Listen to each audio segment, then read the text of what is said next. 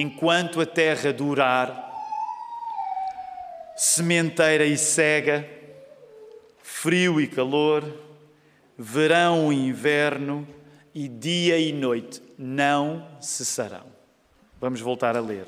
Enquanto a terra durar, sementeira e cega, e frio e calor, e verão e inverno, e dia e noite não cessarão.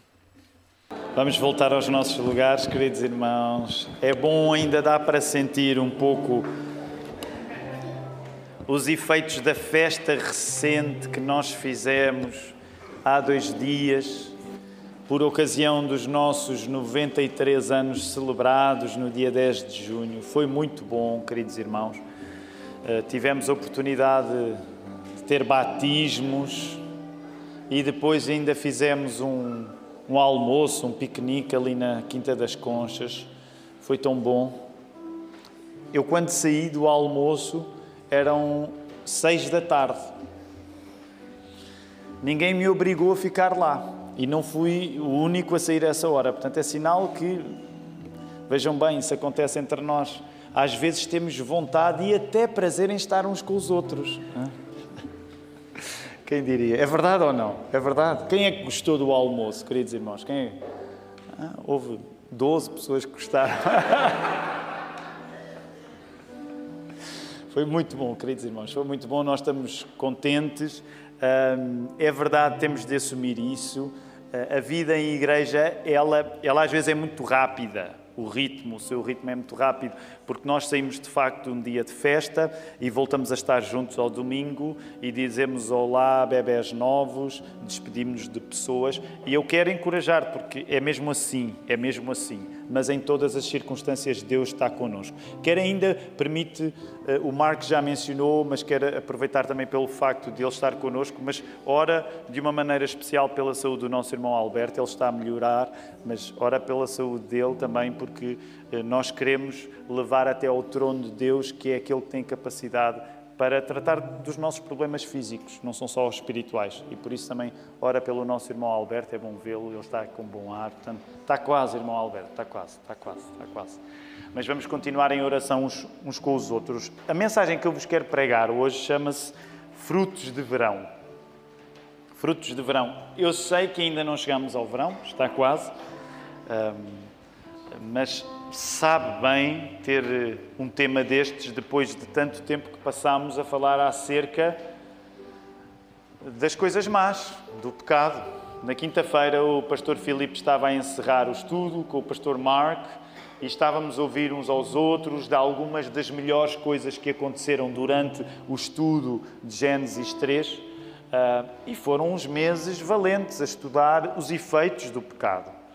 Uh, e quando nós somos cristãos, nós não podemos ter medo de falar acerca das coisas que na vida são más. Não podemos ter medo de falar acerca das coisas que na, que na vida são más. Mas também não podemos não falar nas coisas que são boas. E por isso, apesar da Bíblia não esconder os males que nesta vida existem, a Bíblia também não esconde os bons sabores que nós somos chamados a provar. E nós somos chamados a provar bons sabores. E não é errado dizer que o melhor sabor que nós somos chamados a provar é Jesus. Não é errado dizer que o melhor sabor que tu és chamado a provar é Jesus. E é este o nosso assunto hoje e que começa uma nova série de mensagens. E é por isso que, uma vez mais, nós vamos orar e pedir ao Espírito Santo que seja connosco nesta hora para nos deliciarmos no sabor que Jesus é. Vamos orar. Querido Deus, querido Pai, nós, uma vez mais, estamos aqui a levantar a nossa voz para Ti em oração. Nós acreditamos que não estamos a falar para a parede, nem para o teto, mas acreditamos que o Criador de todas as coisas nos está a ouvir neste momento, Senhor. Obrigado porque Tu estás conosco e nos ouves. Ó Senhor, e nós queremos te pedir, enquanto igreja aqui reunida, e sabemos que fazemos parte de um povo muito maior do que o nosso, que está espalhado por Lisboa, Portugal, Brasil, eh, Estados Unidos, tantos países que dão pessoas a esta igreja e, e, que testemunham nesta hora ou ao longo deste dia a fidelidade que tu tens tido com eles. E, portanto, nós queremos lembrar que somos apenas uma pequena parte de uma grande multidão de pessoas que tu chamas pelo teu amor para ti. E que isso comece logo por aquecer os nossos corações nesta hora que oramos, Senhor. Ao mesmo tempo, nós queremos pedir que não só o nosso coração esteja quente, que a nossa cabeça esteja a funcionar, mas que, sobretudo, aquilo que vai ser pregado nos esteja a saciar, esteja a ser um sabor agradável para nós. Porque sabemos que a melhor coisa que existe, a coisa para a qual nós fomos feitos, é aquilo que nos criou, é Cristo. O Criador de cada pessoa aqui é aquilo que cada pessoa deve procurar. E nós queremos achar Cristo na pregação da tua palavra, Deus Pai. Tu que és Pai, Filho, Jesus e Espírito Santo, nós invocamos o poder do Espírito Santo, no nome de Jesus, para sairmos saciados, cheios do bom sabor que o Evangelho tem para nos dar. E por isso oramos isto no nome de Jesus e toda a igreja pode responder: Amém. Então vamos lá, vamos lá ao texto bíblico. vamos folhear as nossas Bíblias, já é um hábito este pedido. Folheia aí a tua Bíblia. Uh, se não tens papel, anda para, para, para cima e para baixo aí no, no, no, no teu ecrã. Uh, não resisto, não resisto. Se calhar é excesso de nostalgia, mas recua aí até ao capítulo 3. Ainda agora dissemos adeus já estamos com nostalgia. Mas recuei até Gênesis no capítulo 3, só para teres uma ideia para nós eh, voltarmos a colocar-nos no texto que hoje nos diz respeito. Mas olha aí, volta atrás ao capítulo 3, lembra, tentação e queda.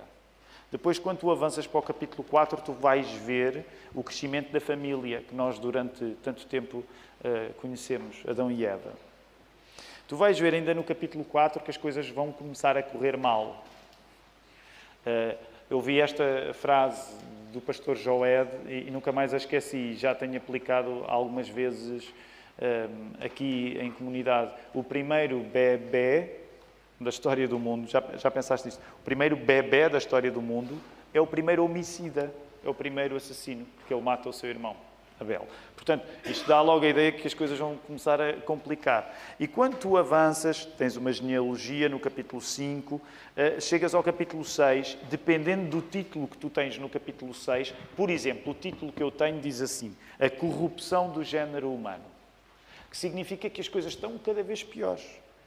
No capítulo 6 ainda, tu tens aí o anúncio do dilúvio a Noé. Deus decidiu destruir a humanidade e salvar uma família, que é a família de Noé. E tens no capítulo 7 a história de Noé e a família entrarem na arca. Até que chegamos ao capítulo 8. Eles foram salvos do dilúvio. E é esse o contexto onde nós estamos. Nós passámos mais de meio ano a estudar Gênesis 3. Isso significou que nós vimos muitas coisas pela negativa. E até ao capítulo 8 vemos que se adensou ainda aquilo que era negativo. Quando nós, ainda no capítulo 3, olhamos para a relação que Adão e Eva passaram a ter com o mundo à sua volta, nós sabemos que o efeito do pecado deles foi tão grande, não só na vida deles, mas foi grande mesmo no mundo à volta deles, tanto que uma das coisas que estudámos há uns meses, quando Deus estava a dizer as consequências do mal que eles tinham feito, é que na relação que Adão e Eva tinham com o mundo, uma das consequências é que eles iam passar a lidar com o mundo tendo de trabalhar e trabalhar, lembras-te da característica que era lá apontada? Eles tinham de trabalhar a terra no quê? No suor do rosto. Então nós passamos vários meses a ver as coisas colocadas pela negativa e pela negativa vimos que na relação que Adão e Eva tinham com a terra, o trabalho ia ser custoso, eles tinham de trabalhar no suor do rosto. Isso significa que se nós nos concentrarmos nas condições da terra pela negativa, interessa, nesta nova série de mensagens, apresentar a terra também pela positiva. E daí que vem o tema frutos de verão. E não nos parece mal, certo? Depois de tanto tempo a falar de, da relação com a terra pela negativa, nós estamos agora a usar este título, Frutos de Verão, para pensarmos nas coisas pela positiva. E quando nós falamos no verão em particular, nós não podemos sacudir da ideia de verão na Bíblia, da ideia de colheita. Também é isso que a palavra hebraica kait quer dizer.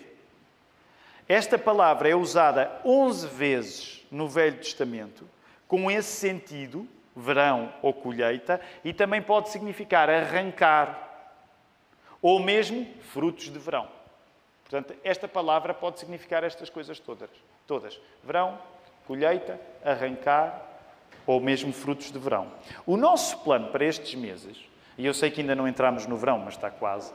Aliás, nós diríamos, apesar de não entrarmos no verão, já nos sentimos bem no verão. Por exemplo, nós hoje, aliás, já no aniversário tivemos de fazer isso, eh, e o irmão Sérgio andou a tratar de que tudo nada falhasse para que o nosso ar-condicionado estivesse a funcionar como deve ser, e vocês naturalmente notam a diferença, porque ele hoje está a funcionar muito melhor. Isto foi uma leve ironia com o facto de nós não termos ar-condicionado. Não é muito prestigiante ter de explicar uma, uma ironia. De facto, deixem-me só dizer, e não resisto a dizer isto, de facto, nós passamos muito calor aqui. Eu e a Ruth, como sabem, nós passamos duas semanas no Brasil e uma das coisas que nos apercebemos é que o ar-condicionado brasileiro mata portugueses, porque íamos morrendo logo na primeira semana, porque é parecido como nos Estados Unidos, os americanos e os brasileiros não têm qualquer tipo de pudor em, um, ter ar-condicionado, dois, usar ar-condicionado. Portugal não é bem assim, mas provavelmente temos de fazer qualquer caminho, porque a verdade é que, mesmo depois de estarmos expostos a um ar condicionado que, na nossa perspectiva, era demasiado agressivo e que nos deixou logo abrufenos dois dias depois, mas a verdade é que estar neste calor também não é propriamente agradável, não é? Portanto, isto não é uma votação para colocarmos ar-condicionado na igreja, mas provavelmente alguns de vocês até agradeciam. Uh, e esta conversa toda, porque apesar de não estarmos no verão, já no verão nos sentimos. Então, uma das coisas que eu quero falar-te é que durante estes meses de verão, e estamos a pensar sobretudo junho, julho, agosto, o nosso plano nesta nova série de mensagens é ir atrás das tais 11 vezes, mais uma décima segunda no Novo Testamento, em que a palavra verão é usada.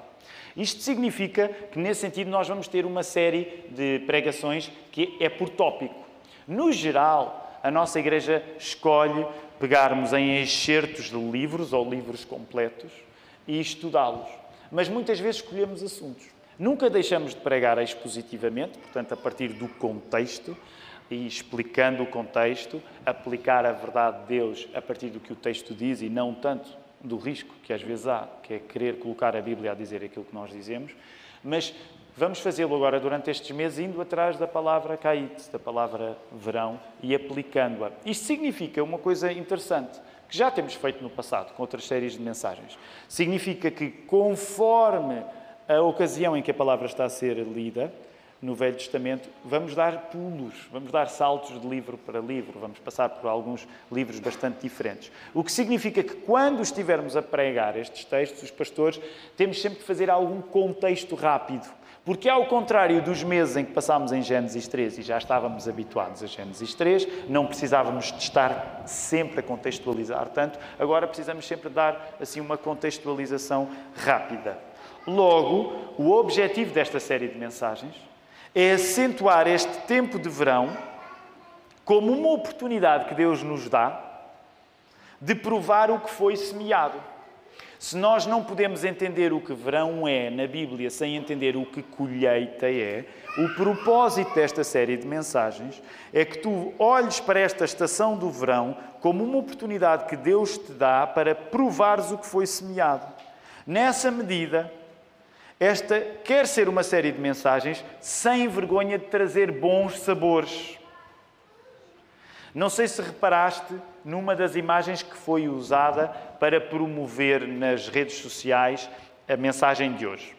Uh, não sei se vocês repararam, mas era uma imagem bastante florida, uh, que depois se vai tornar a imagem uh, que vamos usar para juntar todas as mensagens que colocarmos na internet. Mas nessa imagem bastante florida aparecia um fruto também. Quem é que reparou no fruto que aparecia na imagem dos frutos de verão? Alguém reparou no fruto? Irmão Sérgio, qual era o fruto? Uma melancia. É uma melancia.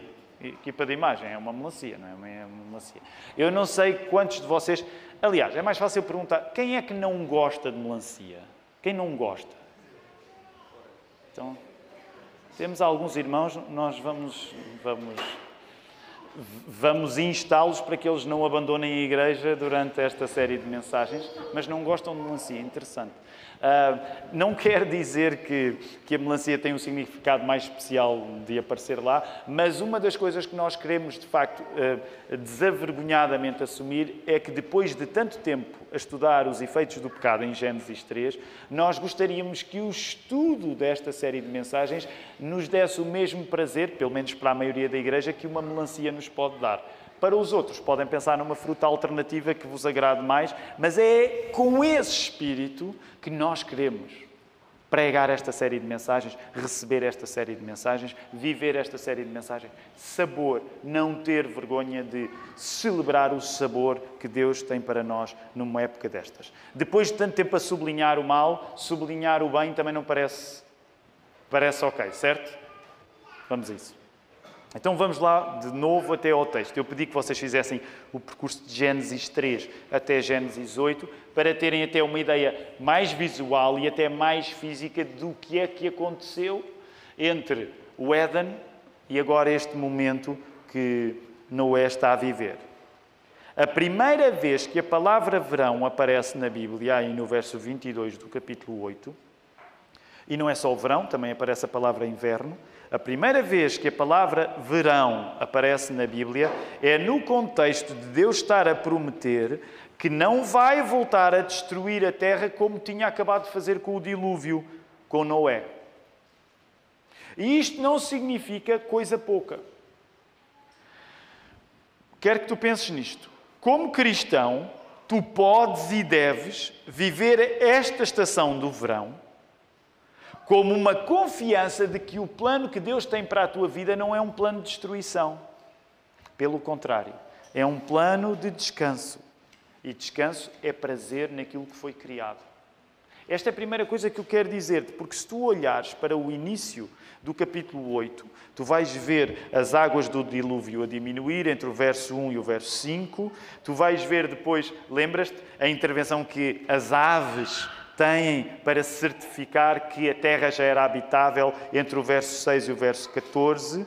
Depois tu vais ver, a partir do verso 15, a saída de Noé e da sua família da arca. E quando chegas ao verso 22, que é onde nós estamos e é onde nós estamos pela primeira vez a assistir à entrada da palavra verão, uma das coisas que eu te quero dizer é que tu deves olhar agora para o verão, que é a estação que nós em Portugal nos preparamos para viver, com o mesmo espírito daquilo que Deus disse a Noé, que é o plano que Deus tinha neste concerto, neste pacto, nesta nova aliança que estava a estabelecer com Noé, não era um plano de destruição, mas era um plano de descanso, de prazer. E, e recorda isto. Talvez alguns que são mais antigos aqui na Lapa, e ser antigo na Lapa aqui de facto é, é uma coisa meio estranha, porque de facto há pessoas que são mais antigas na Lapa. Nós temos o privilégio, por exemplo, de ter a irmã Irene, que já está há umas quantas décadas, um par de décadas aqui na, na, na igreja, mas tirando a irmã Irene, e neste caso a irmã Fernanda e o irmão Sérgio, assim, pelo menos numa primeira vista de olhos, se, se, me estiver a escapar, peço desculpa, mas eu não encontro mais ninguém que nesta igreja esteja há mais de 10 anos. Portanto, significa que os mais. Eh, para aqueles que já chegaram há algum tempo, 10 anos já é muito. E para aqueles que estão, vai fazer agora 9 anos, recordam-se que houve uma época em 2013 que nós. Uh, Lembram-se que nós demos uma série de mensagens à qual se chamou Seis Sermões contra a Preguiça, que deu o livro e tudo. Que se não têm, podem comprar.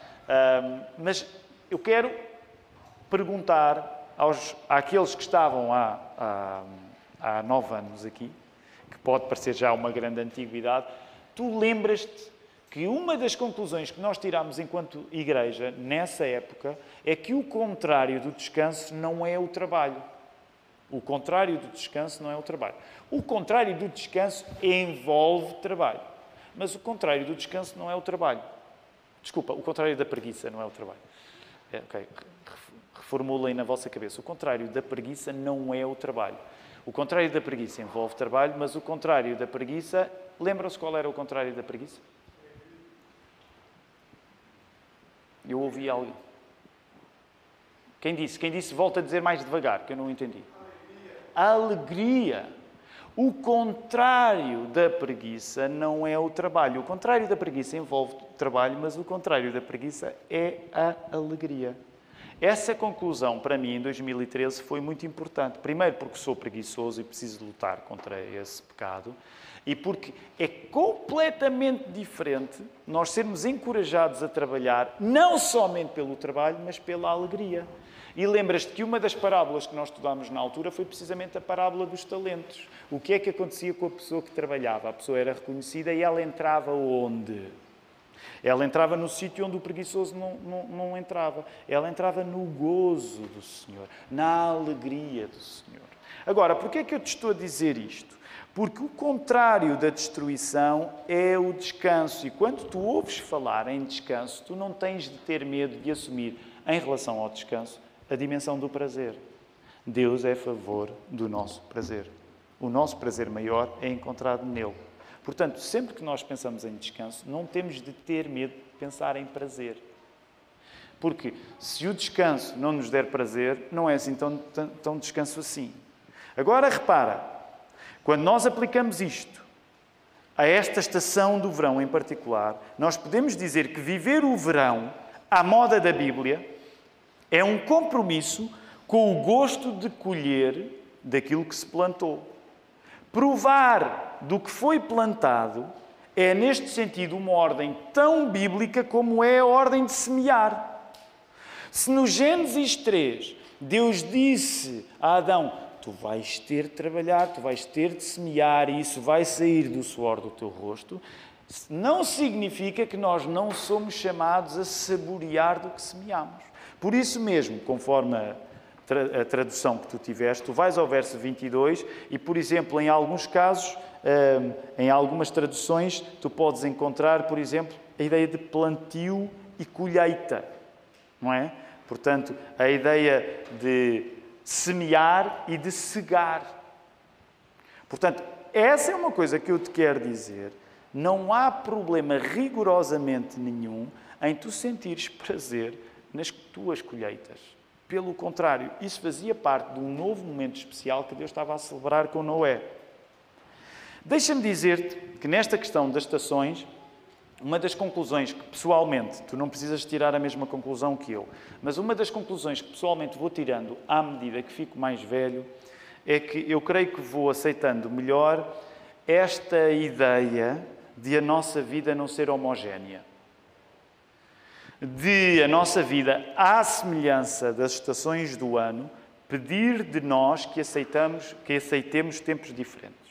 Eu, muitas vezes comento isto ao Mark, dizendo: Sabes uma coisa que eh, os americanos, em particular, uma palavra que usam muito e que nos faz falta para nós portugueses usar. Nós temos a palavra, mas não a usamos tanto, que é precisamente a palavra estações. Se vocês repararem, eh, por exemplo, para quem ouvir mais coisas vindas dos Estados Unidos, é muito comum ouvir um americano a falar de seasons. E mesmo quando está a falar na sua vida cristã, eh, usar expressões como This is a new season, we're hoping for a different season in the work of God, ou expressões assim.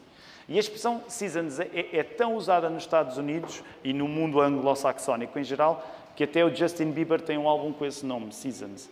Portanto, até o Justin Bieber, em comparação connosco, parece mais sábio na aceitação de que a vida é feita de estações diferentes. E faz-nos falta isso.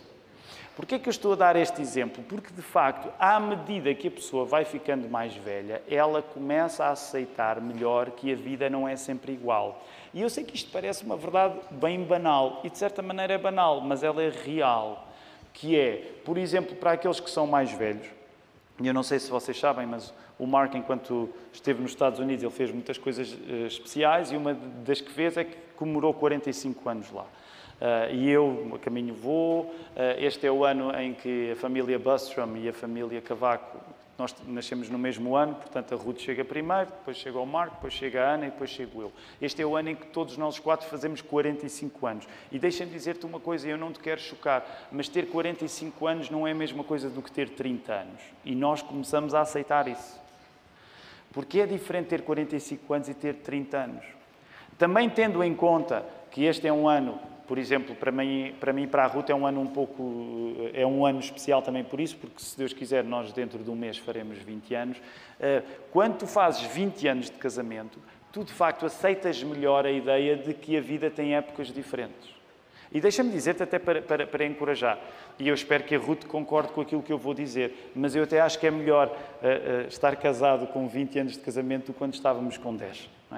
A Ruth está a cuidar de uma criança, portanto ela não pode confirmar agora, mas eu espero que ela concorde. Uh, porque há uma diferença, há uma diferença. E nem todos os tempos da nossa vida são iguais. E nós vamos reconhecendo que é diferente estar numa estação do que estar noutra estação. Porque também é isso que a palavra de Deus nos está a ensinar neste verso. As estações da nossa vida significam que quem controla tudo é Deus. Lembras-te do contexto do final do dilúvio e até o próprio arco-íris como sinal do novo pacto? Uma das coisas que Noé estava a saber é que enquanto houvesse terra, haveria estações diferentes. Mas quem dominava em todas as coisas não era Noé, era Deus. E este controle de Deus, em vez das nossas tentativas de controlo, muitas vezes assustam-nos porque desalojam-nos da nossa tentativa de dominar todas as coisas. Uma grande parte do nosso cansaço é a tentativa de sermos nós a dominar as circunstâncias. Nesse sentido, descansar em Deus, aceitando as diferentes estações da nossa vida, é desistir de dominarmos aquilo que nos acontece. Quando nós descansamos, nós ficamos ok com o facto de o único Deus ser Deus. É por isso que o domingo deve ter também essa dimensão de descanso, de Shabat. Deve ser aquele dia em que o facto de ser Deus quem toma conta de tudo te satisfaz. Porque reconhecerás nos dias de trabalho, tendo em conta as coisas que nós precisamos de fazer, nós caímos numa certa ilusão de achar que o mundo só vai continuar a rodar se nós fizermos aquilo que é esperado que façamos durante o nosso trabalho. Já no dia de descanso, quando nós paramos tudo e nós vemos que o mundo continua a funcionar independentemente do nosso trabalho, nós devemos conviver melhor com a ideia de que o único que controla todas as coisas é Deus. E também era isto que estava em causa neste verso 22. Enquanto a terra durar, não deixará de haver plantio e colheita, frio e calor, verão e inverno, dia e noite. Enquanto tu não descansares, aceitando a diferença dos tempos, tu vais te cansar a tentar dominar tudo. E nós não vamos descansar porque vamos pecar, porque em grande parte nós vamos tentar que o dia de hoje, se nos correu bem, seja o dia da manhã. Em grande parte, o processo de nós amadurecermos é aceitarmos que as qualidades de hoje não têm de ser as qualidades de amanhã, que pode haver uma diferença. E quando nós somos jovens, permite-me dizer de uma maneira que sou algo paternalista, mas sabes que uma das piores coisas da juventude, aliás, costuma-se dizer uma das melhores coisas da juventude é que ela passa. Mas uma das piores coisas da juventude é que, em grande parte, a nossa energia está controlada em congelar o tempo quando o tempo é bom para nós. Se nós estamos a gostar daquilo que estamos a viver, quando somos jovens, nós tentamos impor um estilo, uma pausa, para que aquele tempo continue a ser bom da maneira que nós agora sentimos que ele é bom. Tu tens de reconhecer, guiado pela palavra de Deus, a diferença entre viveres um outono na tua vida, viveres um inverno, viveres a primavera e o verão. E é óbvio que quando eu te digo isto, não estou a falar agora nas estações do ano. Estou-te a falar no sentido espiritual de cada estação. E repara, há aqui um equilíbrio delicado e precioso no verso 22. Aliás, no verso 22, volta a olhar para, para, o, para o capítulo 8 no seu todo. Porque há uma correspondência entre aquilo que está a acontecer através do pacto de Deus com o seu povo. Lembra-te que Deus está a estabelecer um novo pacto com a humanidade, no sentido em que a humanidade desaparece para sobrar, para resistir esta nova semente em Noé. E com esta nova humanidade, podemos dizer assim, Deus está a estabelecer este pacto, este concerto, está a dizer: Eu não vou voltar a destruir a terra como aconteceu neste dilúvio. Portanto, há uma correspondência entre este pacto de Deus com a família Noé, que no futuro se tornaria o povo de Israel, que no futuro se torna a Igreja de Cristo, nós. Portanto, há uma correspondência entre este pacto de Deus com o seu povo e a permanência das estações. Okay? Há uma relação viva entre o pacto de Deus com o seu povo e a permanência das estações. Permanência no sentido em que a permanência das estações significa que elas se vão suceder umas às outras. Saber que Deus está conosco é, por isso, aceitar que as estações são diferentes. Saber que Deus está conosco é aceitar que nós vamos viver estações diferentes na nossa vida. O que tem aqui um, um, uma relação delicada e bonita, meio paradoxal, que é Deus permanece contigo na diversidade do tempo. A nossa tal tendência quando somos mais jovens é: se eu sinto que Deus está comigo agora, eu quero que o amanhã seja igual ao agora. E tenho dificuldades se o tempo e as suas circunstâncias mudarem. Mas o que Deus estava a dizer a Noé era: olha, tu vais viver num mundo onde há diferentes estações. O que é que vai ser igual? Eu contigo. O que é que vai ser diferente? As circunstâncias. Pondera nisto. Há um equilíbrio gracioso entre Deus estar sempre contigo, mas o tempo não ser sempre igual. Há uma relação entre tu saberes que Deus está sempre contigo, mas as circunstâncias não são sempre as mesmas. Uma pessoa acompanhada por Deus não espera o mesmo em todo o tempo. Uma pessoa acompanhada por Deus espera tempos com características tão diferentes como diferente é o verão do inverno. Logo, uma das questões que se coloca para nós nesta série de mensagens é tu saberes discernir em que estação da tua vida tu estás. Sabes, tu até te podes sentir hoje já com tanto calor, o sol a brilhar, as praias cheias de pessoas, tu até te podes sentir hoje espiritualmente no verão. E pode ser que a tua condição espiritual corresponda à estação que tu estás a viver. Ah, eu sinto bem. Mas também pode acontecer que tu, apesar de estares à porta do verão português, estejas espiritualmente a passar por um inverno. E tu precisas de saber discernir isso. É também por isso que nós estamos a ter esta série de mensagens, para tu discernir espiritualmente a estação que estás a viver. Agora repara, ao discernires a estação espiritual que atravessas, o objetivo, de facto, é que tu possas saborear Cristo. Idealmente, até num espírito de frutos de verão. Mas a igreja está contigo para te ajudar com a Bíblia aberta a tu poderes atravessar, ainda que na circunstância externa de viveres o verão, eventualmente uma circunstância que tu sentes espiritualmente como um inverno. O que é importante tu teres a certeza é que vivas um tempo mais quente ou um tempo mais frio, Deus está contigo. Deus está contigo. E esta igreja também é, também é o sinal de que Deus está contigo. Quando nós pensamos na presença de Deus, e quero terminar naturalmente levando, conduzindo as coisas para o nosso objetivo sempre final, que é Jesus Cristo, como é que Deus está contigo? Porque Cristo está contigo. Cristo está contigo no frio, Cristo está contigo no calor, Cristo está contigo quando a vida é um verão, Cristo está contigo quando a vida parece um inverno. Cristo está sempre contigo quando nós nos maravilhamos do maior milagre que aconteceu, que foi a encarnação. Deus fez-se homem. Uma das coisas que nos pode e deve espantar, e pode parecer uma coisa quase sem sentido, mas tu já pensaste que o Criador do verão e do inverno viveu na pele o verão e o inverno? Jesus passou pela experiência de ter frio, Jesus passou pela experiência de ter calor. Foi ele que criou essas condições. Ele expôs-se expôs a essas mesmas condições. Sabes que quando nós pensamos nesta ideia, não é a única vez que dá para pensar nesta relação que Cristo tem com as estações. Porque há um texto, e tu não precisas de abrir, mas ele está lá na primeira carta que Paulo escreveu aos Coríntios, no capítulo 15, no verso 23, em que o apóstolo Paulo, para falar de Jesus, usa precisamente esta linguagem da colheita. E nesse sentido, nós podemos chamar a Jesus, neste sentido, nós podemos chamar a Jesus o nosso verão. Porquê? Porque em 1 aos Coríntios 15, 23, o apóstolo Paulo usa esta expressão falando acerca do assunto da ressurreição. Cada um, porém, por sua própria ordem. Cristo as primícias, depois os que são de Cristo na sua vinda.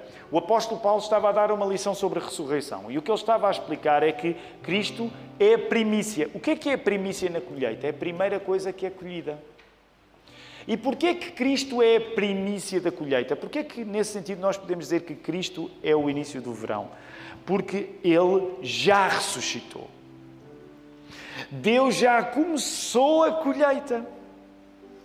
Os últimos dias já começaram com a ressurreição de Jesus. Porque na reconstrução de todas as coisas, na reabilitação de todas as coisas, na redenção de todas as coisas, a primeira colheita já foi retirada, que é presente na ressurreição de Jesus. Onde é que está Cristo agora? Ainda há dois dias nós recitámos no Credo Apostólico. Onde é que está Cristo? Ele está à direita do Pai. Ele continua sendo inteiramente Deus e inteiramente homem. E Ele já lá está. Isto deve ser uma segurança para nós, porque a colheita já começou. Isso significa que tu já deves ter toda a confiança, independentemente de estares no verão ou no inverno, mas já deves ter toda a confiança que a colheita já começou e depois, como o apóstolo Paulo estava a dizer neste verso, e depois os que são de Cristo na sua vinda. Cristo é as primícias, é a primeira colheita. Qual é o resto da colheita? Qual é a grande colheita? Somos nós a igreja, que na segunda vinda de Cristo, então ela será ela será apresentada. Será a festa. É por isso que, uma vez mais, a linguagem da Bíblia é continuamente uma linguagem de comer daquilo que foi plantado, de semear aquilo, de cegar aquilo que foi semeado. Por isso mesmo, a pergunta que te quero fazer, terminando esta mensagem, Agora que nos preparamos para entrar numa estação que associamos à colheita, ao fruto saboroso, é Cristo ter de ser o maior sabor desta época. E por isso eu quero te perguntar: o que é que tu planeias fazer para, num tempo que te traga descanso? Se Deus quiser, a maioria de nós terá neste verão uma oportunidade para descansar. E eu quero te perguntar: o que é que tu planeias fazer num tempo que te traga descanso para teres mais do descanso último? que só Jesus pode ser. O que é que tu estás disposto a fazer para saborear mais de Jesus nesta chegada do verão? Jesus é o melhor verão de todos, mas uma das coisas que eu te quero perguntar de uma maneira bem prática, o que é que tu vais fazer neste verão para que Jesus seja o melhor sabor que tu tens a provar? Reparem, Noé teve uma garantia dada por Deus, que era que Deus não destruiria mais o mundo nós temos uma garantia um pouco distinta.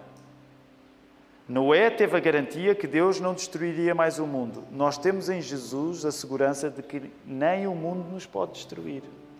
Porque até quando parece que o mundo nos destrói através da nossa morte, como Jesus é a primícia da colheita, nós sabemos que o facto de a colheita já ter começado significa que nem a morte vai conseguir acabar connosco. E nesse sentido, como o Hebreus nos explica, nós vemos mais do que Noé viu. Já pensaste? Uau, Noé, homem de fé. Meu querido, tu vês mais ainda do que Noé viu. Porque Noé teve a garantia de que Deus não ia destruir o mundo. Nós temos a garantia, pelo facto de Jesus ser a primeira colheita, que nem o mundo nos pode destruir. Isso é uma coisa que nós queremos saborear com alegria, com esperança, com a certeza de que em qualquer estação Deus está connosco. Que o Senhor nos ajude a fazer isso. Nós vamos ainda fazê-lo através do canto nesta hora. Quero convidar todos a podermos ficar em pé.